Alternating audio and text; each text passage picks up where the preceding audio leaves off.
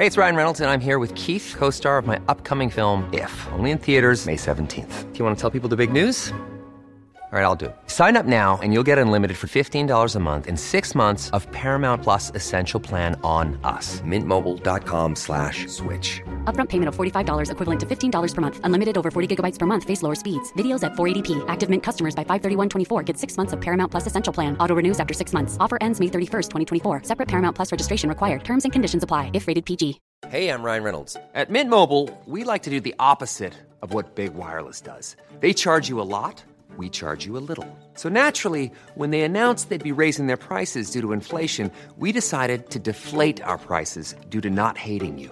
That's right. We're cutting the price of Mint Unlimited from $30 a month to just $15 a month. Give it a try at mintmobile.com slash switch. $45 upfront for three months plus taxes and fees. Promo for new customers for limited time. Unlimited more than 40 gigabytes per month. Slows. Full terms at mintmobile.com. Many of us have those stubborn pounds that seem impossible to lose, no matter how good we eat or how hard we work out. My solution is PlushCare. PlushCare is a leading telehealth provider with doctors who are there for you day and night to partner with you in your weight loss journey. They can prescribe FDA-approved weight loss medications like Wegovy and Zepbound for those who qualify. Plus, they accept most insurance plans. To get started, visit plushcare.com slash weight loss. That's plushcare.com slash weight loss.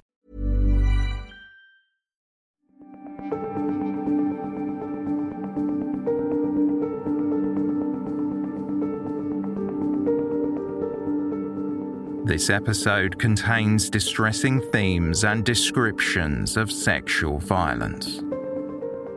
This podcast is intended for a mature audience.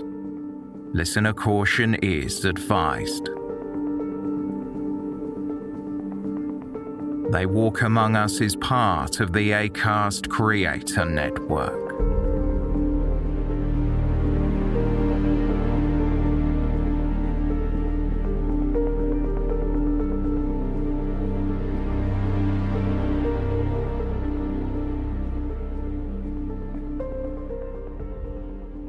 Residents of Balne Lane were settling in for the night, preparing dinner and searching for something good to watch on television.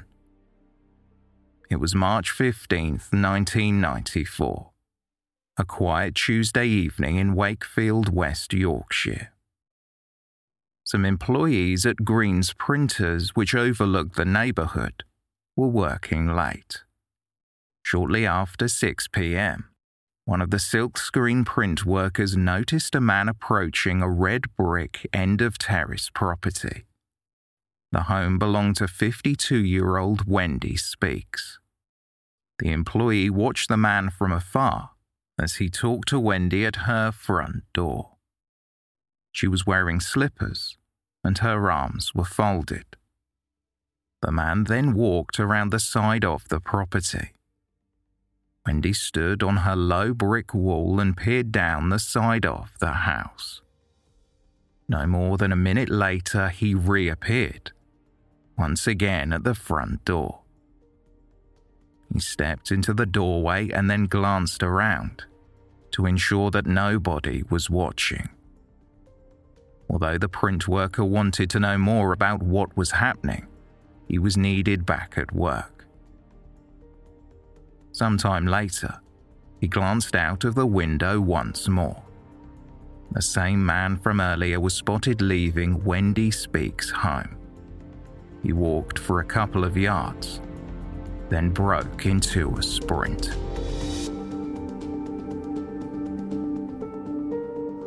Welcome to Season 7, Episode 21 of They Walk Among Us a podcast dedicated to UK true crime.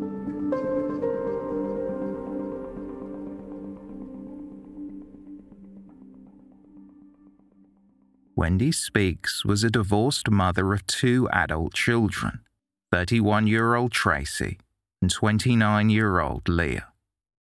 While the girls were growing up, Wendy took on the role of mother and father. She worked hard to provide for her family and made ends meet by working multiple jobs. They did not have much, but Wendy always prioritized her children. Speaking about her mother, Tracy later recalled to reporter Alison Maloney. She didn't earn a lot, but we always got looked after. She would give me her last piece of bread and go hungry herself. When Wendy's children grew up, Tracy and Leah moved away. But the trio spoke on the phone almost every day and faced the good and the bad together. They had a nickname for themselves the Three Musketeers. In July 1993, Wendy gave Tracy away at her wedding and treated the guests to a passionate speech. Tracy said, My mum was a very special person. She showed people that extra bit of kindness. She was always there for people. Wendy Speakes lived a quiet life at her terraced home on Balne Lane. She was described as a thrifty woman who enjoyed spending time with her daughters. Most days followed a similar pattern. Wendy was something of a creature of habit. In the morning, she got the bus to Ossett, where she was employed as a receptionist for Albatross Marketing. At the weekends, for some extra cash, she also worked as a barmaid and waitress at the Foresters Arms pub. But by 1994, Wendy was looking forward to a change. She had just handed in her notice at work and was preparing to sell her home in Wakefield. She planned on moving to be closer to Tracy, who lived in Essex. One day it had dawned on Wendy that she was only working to keep a house. It seemed pointless for her to be living alone while her daughters lived elsewhere. Wendy was determined to move, and she had been searching for the perfect home in Essex with assistance from Tracy. When Tracy learned that she was pregnant, Wendy was even more intent on moving closer to her daughters and grandchildren as soon as possible.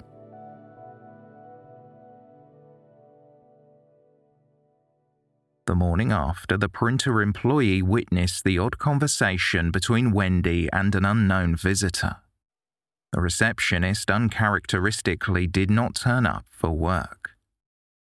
Wendy was scheduled to begin her shift in Ossett at 9 a.m. Our colleagues chatted amongst themselves, speculating as to whether Wendy was unwell. She was known to be dependable. Even if Wendy was sick, she would have called in. Wendy's colleagues rang her home, but there was no answer. By 10 a.m., an hour after she was due to be in the office and with no word from Wendy, her workmates grew concerned a member of staff, Deborah Crosley, took on the job of phoning Wendy's emergency contact, one of her daughters.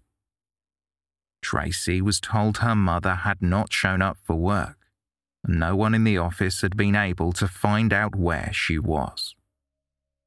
Recalling how she felt, Tracy later told the Sun newspaper, I instantly knew something was wrong because my mum was very loyal and hard-working, not the sort of lady to skive off, and if she was unwell, she would have called me. Throughout that morning, Tracy continued to ring her mother at home, but Wendy never answered. Deborah Crosley then contacted Wendy's father, Robert. He had not heard from his daughter either. At this point, the colleagues talked amongst themselves and decided that somebody would drive over to Wendy's home to check on her. Deborah called Robert once more, and he said that he would accompany her on the visit. The pair met outside Wendy's home and approached the front door. Deborah and Robert tried the door, and they realized it was not secured. Their suspicions were immediately aroused. Wendy was a safety conscious woman who always ensured that her doors were locked. As they entered the home, nothing appeared to be amiss, but they knew something was wrong. A cupboard downstairs beside the conservatory was wide open. Wendy's shoes were strewn across the floor, at odds with the organized home. Deborah and Robert proceeded cautiously through the property, calling out Wendy's name. There was no response. Robert then walked up the stairs to look for his daughter, and Deborah waited downstairs. Now in the hallway, Robert decided to enter a bedroom at the back of the house. It was in that room he stumbled across an awful sight, something a father should never have to see. Vivid shades of deep red blood covered the floor in dense pools around Wendy. Her body was curled up at the foot of the bed as if she was recoiling in horror, but it was evident she was dead, brutally murdered in her own home. It transpired that Wendy had been stabbed repeatedly in the neck and back with a four inch knife. There was also evidence she had been sexually assaulted. Robert knew that his daughter was well beyond saving. She was cold to the touch, and rigor mortis had set in. Robert and Deborah bolted from the home and called 999. Detective Superintendent Bob Taylor was among the first officers to arrive at the scene. He observed the open cupboard and the shoes strewn across the floor, just as Richard and Deborah had described. The detective then continued upstairs and into the bedroom, where Wendy's body lay. Curiously, he noted that Wendy was wearing a pair of tatty, well worn blue mule type sandals. He made a note that they were, quote, tacky. Wendy was a fashionable woman, and the shoes were not something she would have owned. They were out of place among her other clothing. Detective Superintendent Taylor continued scanning the crime scene. On top of a chest of drawers near Wendy's body, he noticed a pair of black stiletto shoes. These belonged to Wendy and they had been carefully placed on top of the drawers. The property was cordoned off with crime scene tape as forensic experts were called in to examine the home further. They entered the bedroom and quickly got to work. As they searched around Wendy's body, they noticed a small piece of pink candlewick bedspread it was determined the material had been used as a gag. Near the bedspread was a pair of sheer black stockings that were tied in loops. Evidence indicated the stockings had been used to bind the victim. Forensic experts collected the evidence and then inspected the home from top to bottom for fingerprints they got their first lead in the form of a partial fingerprint on the handle of Wendy's front door. Was it from her killer? Further evidence was left behind at the scene in the form of blood spatter on Wendy's blouse.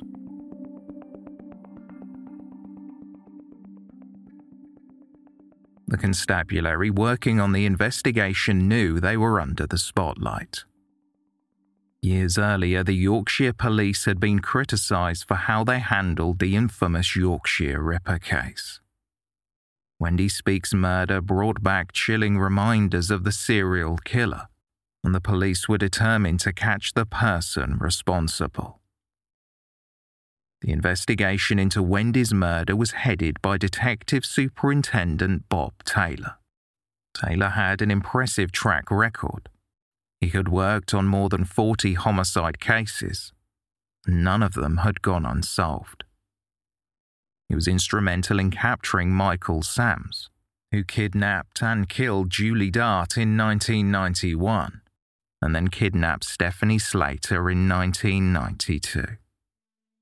Taylor had also been part of the team that apprehended Yorkshire Ripper Peter Sutcliffe. The first point of action for the police was to retrace Wendy Speakes' last known movements and narrow down the time frame in which she was killed. Investigators were able to establish that Wendy was last seen on March 15th. She had travelled home from work in Ossett on the number 126 bus. She got off outside the Midland Bank in Westgate. From here, Wendy walked the 10 minutes to her home in Wakefield, arriving around 6 pm. Shortly after, the employee at Green Printers saw her speaking to an unknown male at the front door. The employee reported this sighting to the police, describing the man at around 5 feet 6 inches tall, with a medium to slim build. He was aged between 35 and 45 years old and had dark brown hair that was balding at the back. The man was wearing a grey jacket with distinctive hoops around the arms, blue jeans, and white plimsolls. There was no evidence that Wendy's home had been broken into, leading police to strongly believe that the killer was the man observed by the employee. They theorized that when he returned to Wendy's front door, the man barged in when she unlocked it.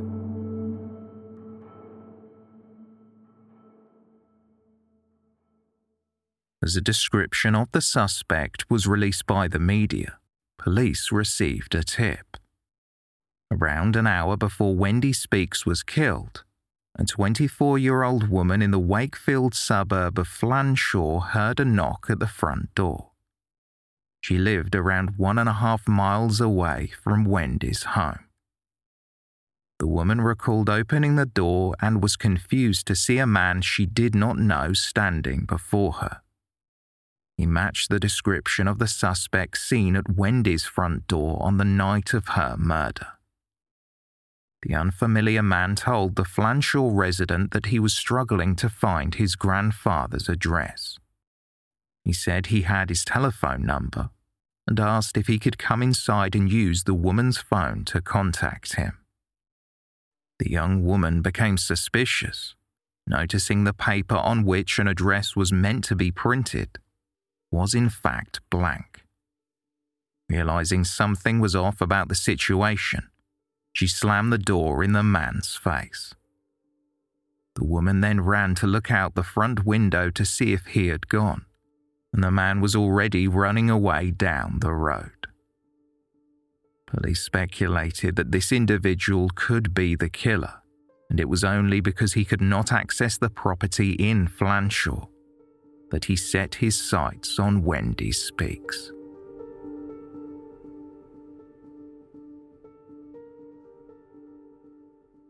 Another line of inquiry the police were exploring was the strange findings at the crime scene. Wendy's family said the shoes on Wendy's feet did not belong to her. Her daughter Tracy said, There is no way in the world she would have worn those shoes. They were tarty things, and everything had to match with Mum. She wore gold jewellery, but it was all very tasteful. This revelation led police to theorize that Wendy's killer had brought the shoes along with him and forced Wendy to put them on before he killed her. After changing shoes, the killer then placed a pair of Wendy's shoes on the chest of drawers in the bedroom. Detective Superintendent Bob Taylor said. The way the shoes were placed in the bedroom suggests he carefully and callously set the scene for this horrific crime. In addition, the police also believe that the killer had brought along the piece of pink candlewick bedspread material found near Wendy's body, and the denier sheer black stockings. These items had been used to bind and gag Wendy, indicating premeditation. Before fleeing from Wendy's home, investigators believed the killer had stolen a pair of shoes from the cupboard downstairs, hence the shoes strewn around the floor. The peculiarities found at the scene would help build a profile of the elusive killer. Detective Superintendent Taylor went on to say, We know we are searching for someone with a sexual perversion.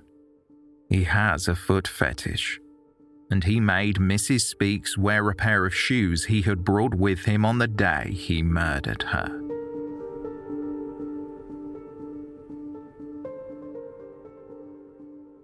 Locals were on edge as the spectre of a sadistic serial killer loomed over the community. Women were too afraid to walk anywhere alone, out of fear they would become the next target. Just a couple of days after Wendy Speakes' body was found, a woman in Wakefield heard a knock at her front door during the evening. She was aware of what had happened after seeing an article in a newspaper, so she was apprehensive about answering the door to an unexpected caller. Without opening the door, she called out to ask who was there. It was a man, and she did not recognize his voice. He inquired as to whether he could use her telephone. The woman immediately said no and then phoned the police. Her quick thinking may have saved her life. Police announced to the media that they speculated the man on the other side of the door may have been Wendy Speakes' killer, attempting to take his second victim.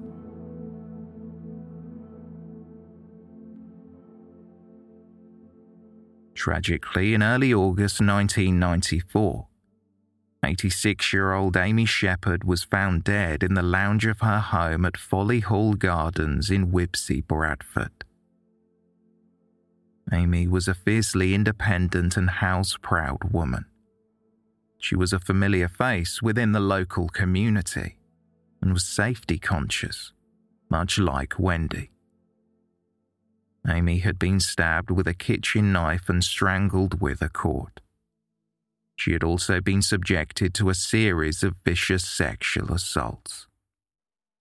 Police who investigated the crime scene said there were several similarities between Amy Shepherd's murder and the murder of Wendy Speakes. Detective Superintendent Malcolm Mawson stated we have been comparing notes with our colleagues who are investigating the Wendy Speakes murder, and contact will continue. Just two months later, there would be another vicious knife attack. On October 11th, residents on Longdales Road in Lincoln called the police after hearing a burglar alarm which had continued to blare for several hours. Officers responded to the scene, and inside the property they found the lifeless body of Kathleen Hempsel. After dropping her daughter off at school, the 40 year old had been attacked and stabbed to death. Some newspapers began to report that there was a triple killer on the run, targeting women throughout England.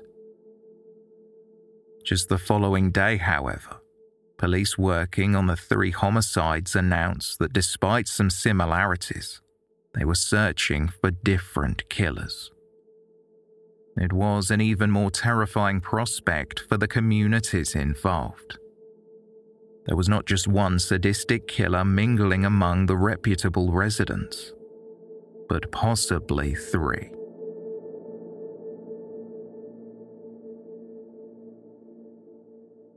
As the months wore on, the tips into Wendy Speakes' murder continued to trickle in, but nothing concrete that could point to a viable suspect in the case. In March 1995, police investigating the murder requested assistance from Interpol. A year of intense investigation and examination had failed to match the unknown fingerprint to a suspect. It was hoped that Interpol could assist with the identification, but they too struggled to find a match. By the following year, police had interviewed around 11,000 people. Over 3,500 blood samples had been taken from persons of interest in the case. However, none came back as a match. Investigators strongly suspected that Wendy was the victim of a killer with a shoe fetish. This line of inquiry took them into the world of paraphilias. Officers made contact with sex workers in the area, hoping they could name some clients with a sexual predilection for shoes and feet. It was not going to be an easy task. After a fetish for underwear, a fetish for shoes and feet was the second most common paraphilia. While building a profile of Wendy's killer, police were told by psychiatrists that the killer may have been impotent in normal relationships unless footwear was involved in sexual acts. The public were asked to get in touch if they knew anybody who might fit the profile of Wendy Speakes killer. Discussing the profile on the person they thought was responsible, Detective Chief Superintendent Paul Johnston said, He is likely to have been violent towards previous sexual partners and his fascination with lady shoes is likely to have become evident during the relationship. Offender profilers tell us there is something distinctive and disturbing about this man that would make women stand back. It would be something intangible, but enough to send out danger signals. There is a strong possibility of a pattern of offending which may go back to early childhood. It would probably have started with the theft of knickers from washing lines and gradually built up to murder. Police are also considering the possibility that Wendy Speakes may have been previously stalked by her killer. As Detective Superintendent Bob Taylor said, how did the man know when he knocked on Wendy's door that an 18 stone Wakefield Trinity prop forward wasn't having his tea or was due home. Working on this theory, investigators considered that the killer may have monitored Wendy from the Cliff Tree pub, which was located near her home. They wondered if her killer had stalked her, became familiar with her routine, and knew that she lived alone. According to Wendy's daughters, as soon as she arrived home from work, she would usually remove her makeup and shower. But when Wendy's body was found, she was still wearing a full face of makeup and her work clothing.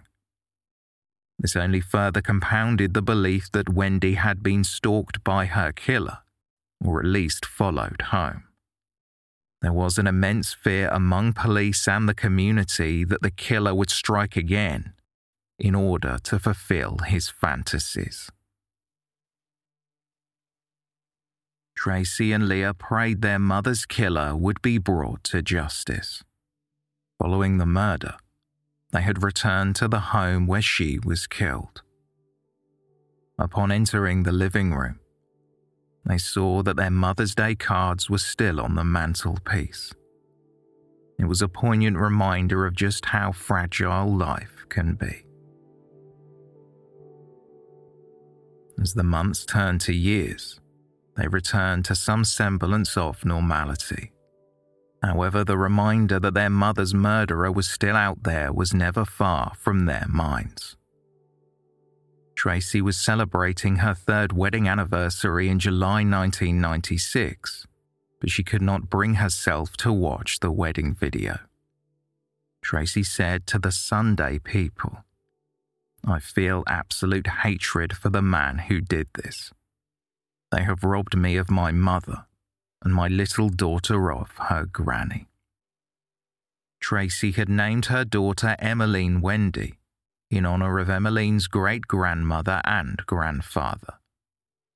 Tracy continued, What makes me bitter is that my mum has missed out on Emmeline's birth and growing up. She has missed out on her first tooth, her first steps. She would have been there for all that. Emmeline grew up knowing her grandmother only through a photograph. Each night she kissed the picture and said, Night, night, Nan. It broke Tracy's heart, and she was dogged in her determination for justice to be served. She pleaded with the public for information. I would urge anyone who knows anything about my mum's murder to come forward. Not for me, but for my mum's granddaughter. Then, when she grows up, I can say to her, This was the man who was put in prison for what he did to your grandma, and this was his name. The police had been hoping to catch Wendy Speakes' killer, but by 1998, all the leads had dried up and the case went cold. However, that year a message was found scribbled on a toilet door in a local hospital. It chillingly read, The killer of Wendy Speakes is alive and well. Another message was found shortly thereafter on the wall of a toilet in a local pub. The contents of the message was never publicly disclosed, but according to sources, it gloated about the gruesome murder. Another two years would pass without any developments. By 2000, forensic science had advanced tremendously. This included fingerprint technology. While the leads had all but dried up, the police routinely ran the unidentified partial fingerprint from the crime scene through the national database. In March, the prints were once again processed. But this time, there was a match 39 year old Christopher Farrow.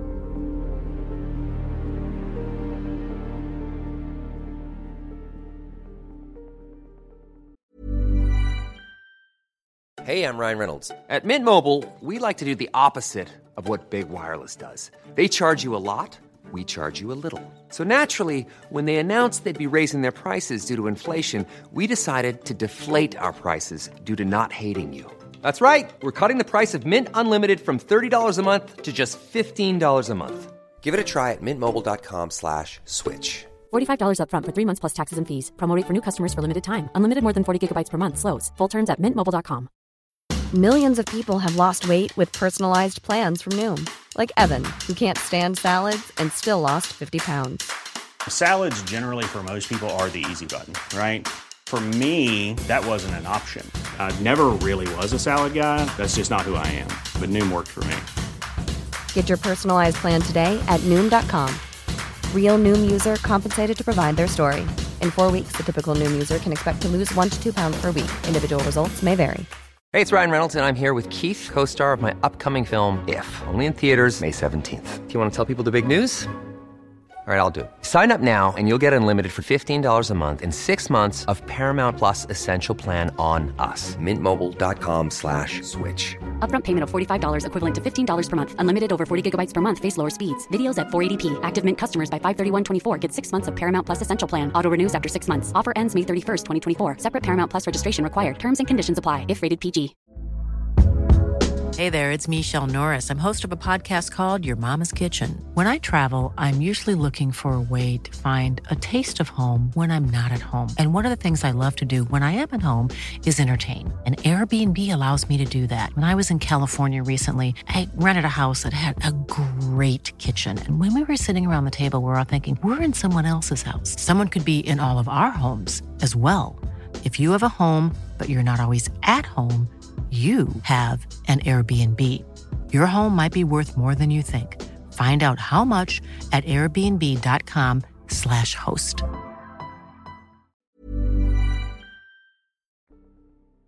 Christopher Farrow was a divorced painter and the father of two children. By 1994, he was living on Bradford's Thorpe Edge estate. At the time, he was in a relationship, but it was tumultuous, and his sex life was non existent. Farrow had begun fantasizing about women wearing specific shoes, and he had developed negative views about females. Soon enough, the seemingly innocent desire for footwear began to devolve into violence. The sadistic fantasies culminated on March 15, 1994. That afternoon, Christopher Farrow left his home in search of a victim. He was armed with a knife and a pair of mule type sandals he had purchased at a charity shop. He first of all stopped in a Superdrug store and purchased a pair of sheer black stockings for 85 pence. He stuffed the stockings into his pocket and continued on his route. Farrow already had a potential victim in mind a 24 year old woman who lived in the Flanshaw district. He had been stalking her for quite some time and knew her routine. He also knew that she lived alone. Shortly before 5 pm, he approached the front door. When she answered, Farrow pretended he had got lost while looking for his grandfather's home.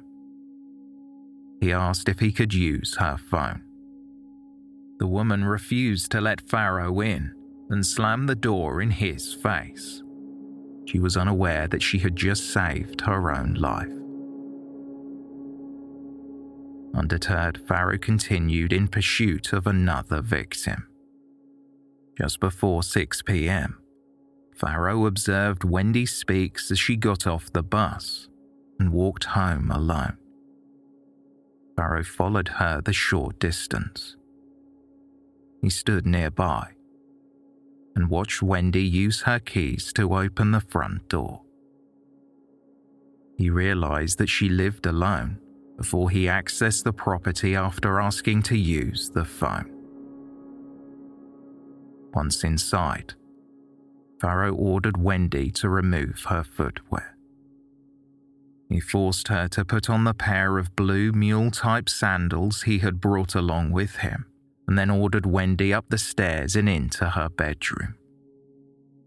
Farrow then bound her hands with a pair of black stockings purchased that afternoon. He gagged her with a part of a candlewick bedspread which he had also brought with him. With Wendy immobile, Farrow then placed a pair of her black stiletto shoes on a chest of drawers near the bed before he walked back over to her. He was aroused by the sight of the shoes. Farrow proceeded to rape Wendy, and during the frenzied attack, he stabbed her a total of 11 times nine in the back and shoulders, and twice in the neck. Before fleeing the scene, Farrow rummaged through a cupboard downstairs and stole a pair of black court shoes with a fluted edge.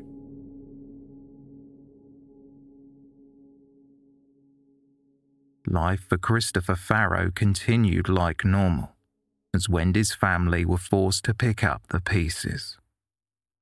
Farrow had managed to evade detection for six years but it was a boast about drink driving in 1996 that ultimately led to his downfall. While drinking in a Bradford pub, Farrow began to brag about the incident. He was completely unaware that he was sitting beside a police officer who overheard the entire conversation.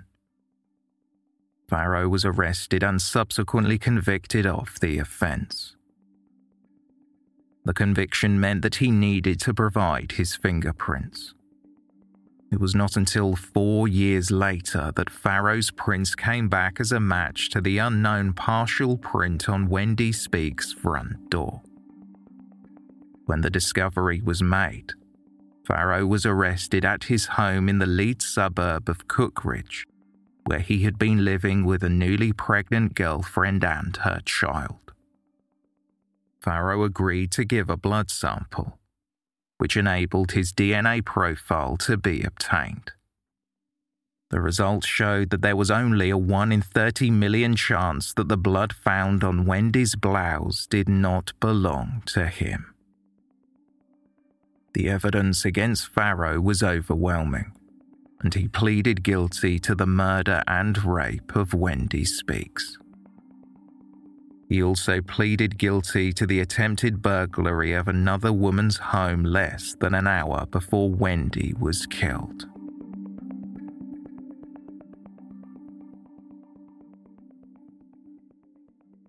On November 14, 2000, Christopher Farrow arrived at Leeds Crown Court to learn his fate. Robert Smith QC detailed the events leading up to Wendy Speakes' murder. The prosecutor revealed that Farrow had intended to attack another person that day, the woman in the Flanshaw district.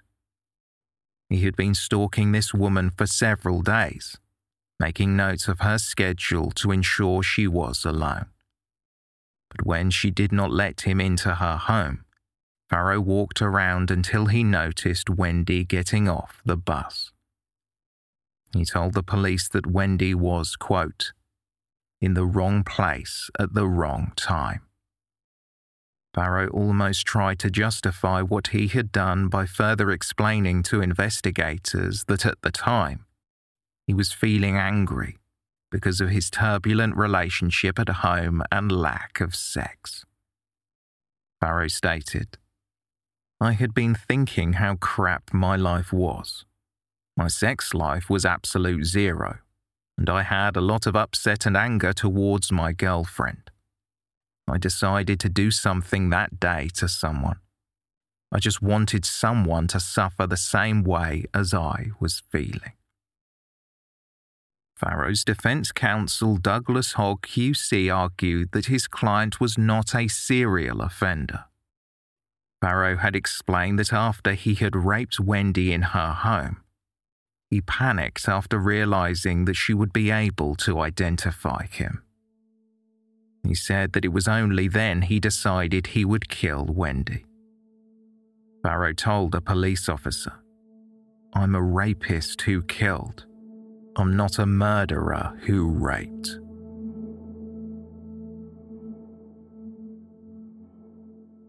Judge Mr. Justice Morland ultimately sentenced Christopher Farrow to life in prison, with two concurrent 14 year sentences for rape and buggery, and four years for attempted burglary. He was ordered to serve at least 18 years before he could be considered for parole. In handing down the sentence, Mr. Justice Morland said, The woman who was your intended victim was fortunate you failed to gain entry into her house. But you then located a second victim, another complete stranger, and you forced your way into her house. The judge also recommended to the Home Secretary that Farrow not be released from prison for, quote, very, very many years.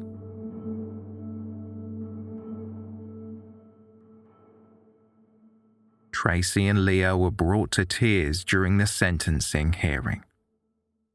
It had been a long six years for the family, but finally their mother's killer had been unmasked. Outside of court, Tracy said, Life should mean life and he should never, ever, ever come out because he is such a danger to all women. As Christopher Farrow began his sentence, Detective Chief Superintendent Paul Johnston, who was involved in the investigation, shared his belief that Farrow would have become a serial rapist or serial killer if he had not been caught. Furthermore, Johnston announced that the inquiry into Farrow was still active. Experts in the field of criminal psychology had suggested that Wendy Speakes' killer likely had a history of similar offending. It was vital that they identify any other crimes that he may have been involved with. DCS Johnston went on to say, It is possible there are other serious crimes, probably committed before Wendy's murder. Police began looking into Farrow's past to see if there were any other similar unsolved cases that might be connected.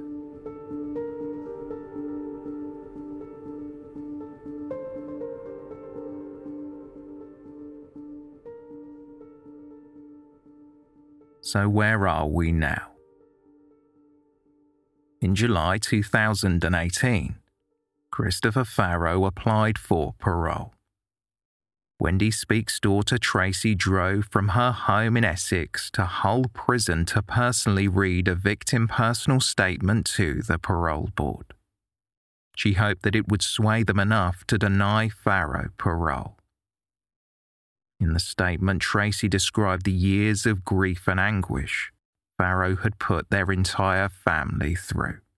She said, the pain of living with the injustice of the life sentence not meaning life in prison when he took my mum's life without a second thought would be impossible for me to live with. I'm sure that the feelings of dread and panic attacks would escalate. Looking over my shoulder, knowing he was no longer in prison would affect the life I have managed to build back up since 1994. Tracy told members of the parole board that if Farrow were released on license, then the local community would be living in terror. She concluded, A pair of mum's shoes were never found, and to this day, I believe he hid them as a trophy for his next victim. However, this statement was not enough. By December, Christopher Farrow was moved from HMP Hull to a Category D open prison in preparation for his release. The decision outraged Tracy and Leah, who had been campaigning to keep Farrow in prison for the rest of his life. Tracy announced that she believed the convicted killer was still a dangerous man and would strike again if granted his freedom she said. People need to be reminded of what he has done, particularly people in Leeds and Wakefield if he is going to move back there. Why should he have the right to freedom after what he has done? He has shown no remorse.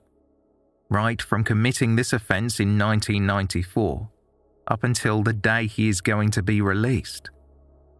He has never said sorry.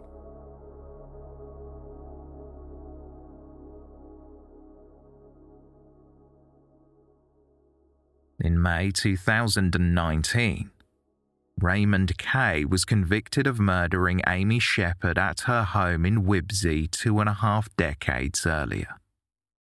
Kay knew his victim, as he had previously delivered food to the 86 year old, and this was how he was able to access the property.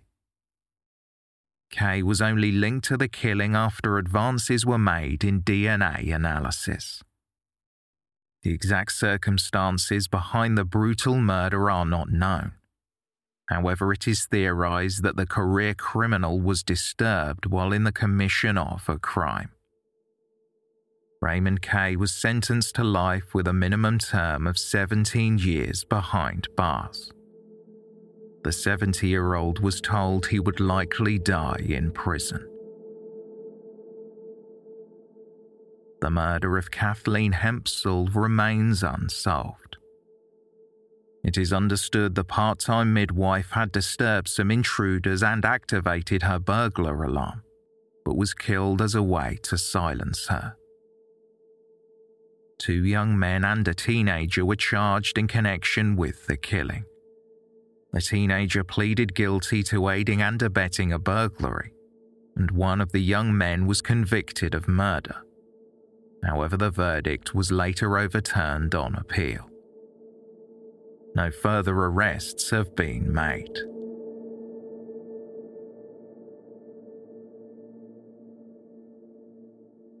By June 2019, Christopher Farrow was granted escorted leave from North Sea Camp Open Prison. The revelation was crushing to Wendy's loved ones and the community as a whole. Many would back Tracy and Leah's campaign to keep Farrow incarcerated. One of their supporters was David Atkitt. David strongly believed that his late wife Brenda may have been an intended victim of Farrow. Back in January 1994, Brenda caught a bus from Huddersfield to her home in Meltham. Shortly after Brenda arrived, there was a knock on the front door. She opened the door to find a man she didn't recognize. He asked if he could use her phone. As Brenda stared at the man more closely, she realized he had been sitting near her on the bus. Before Brenda even had time to react, the man pushed himself into her home, but Brenda was able to alert a neighbor, and the man fled. When Christopher Farrow was arrested, Brenda was adamant that he was the man who attempted to get into her home on that cold winter morning. That day, she had been wearing high heels. Unfortunately, Brenda passed away in 2013. But David said, I feel that I have to fight this case on my wife's behalf. Brenda always wore high heels. She was a petite woman with a good figure and was followed home on the bus. When Wendy Speakes was murdered, we saw a photo fit on TV of the suspect. Brenda said, That's him, no doubt and we rang the police. David Atkitt shared his belief that Meltham was a trial run for Farrow to see how easily he could slip into someone's home. I think he was a serial predator, David said. And I dread to think what would happen if he gets out. It's frightening.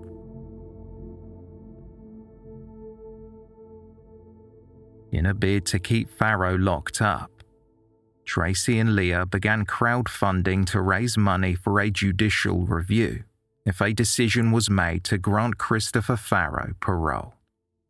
By then, Detective Chief Superintendent Paul Johnston had retired, but he went on record to express concern about Farrow being released. He said there were a number of questions that Farrow refused to answer just because they could never find any concrete evidence that Farrow had committed other crimes, that did not necessarily mean he hadn't. Detective Superintendent Bob Taylor, who was also retired, agreed. Offering his thoughts about Farrow, Taylor stated, He's an evil, sadistic, murdering rapist. How many more victims are out there? I do not know.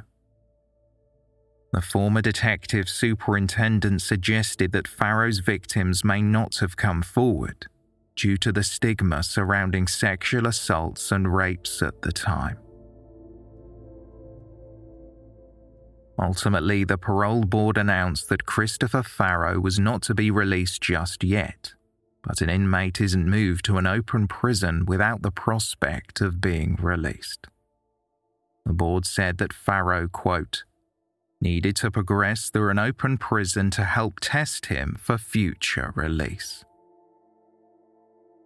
With the prospect of a convicted rapist and killer seeing the outside world, it was decided that a team of officers would take another look into the crimes Farrow may have committed. In December 2020, Christopher Farrow was again denied parole. In their conclusion, the parole board wrote After considering the circumstances of his offending, the progress made while in custody, and the other evidence presented at the hearing and in the dossier, The panel was not satisfied that Mr. Farrow was suitable for release. It was determined that while Farrow's behaviour in prison had not caused any concerns, and he had taken part in programs to address his sexual offending, his probation officers and officials overseeing his case could not support his release. They found that more work needed to be carried out to address the risks that Farrow could pose if he were granted parole. The decision was a welcome relief to Wendy Speakes' family. Tracy remarked, It is not an easy process to endure, but I am my mother's daughter and I will not let my mum down. I will continue to be strong and fight for justice for my mum and continue the campaign for Christopher Farrow to remain in prison until he dies. Only then will I get closure from this living nightmare. Christopher Farrow's next parole hearing is scheduled for some time before Christmas of this year. He's still under investigation by a cold case review team who are looking at the possibility that he might be linked to several unsolved crimes.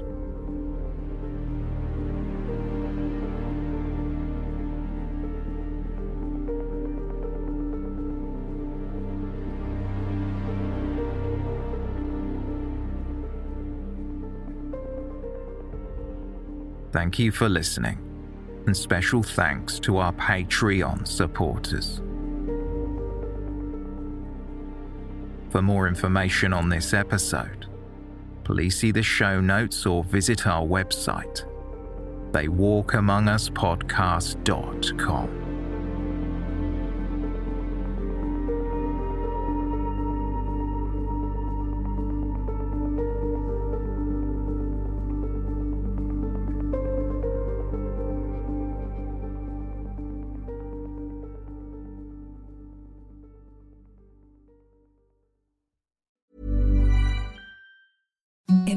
the softest sheets you've ever felt. Now imagine them getting even softer over time. That's what you'll feel with Boll and Branch's organic cotton sheets. In a recent customer survey, 96% replied that Boll and Branch sheets get softer with every wash. Start getting your best night's sleep in these sheets that get softer and softer for years to come. Try their sheets with a 30-night guarantee. Plus, get 15% off your first order at bollandbranch.com. Code BUTTERY. Exclusions apply. See site for details.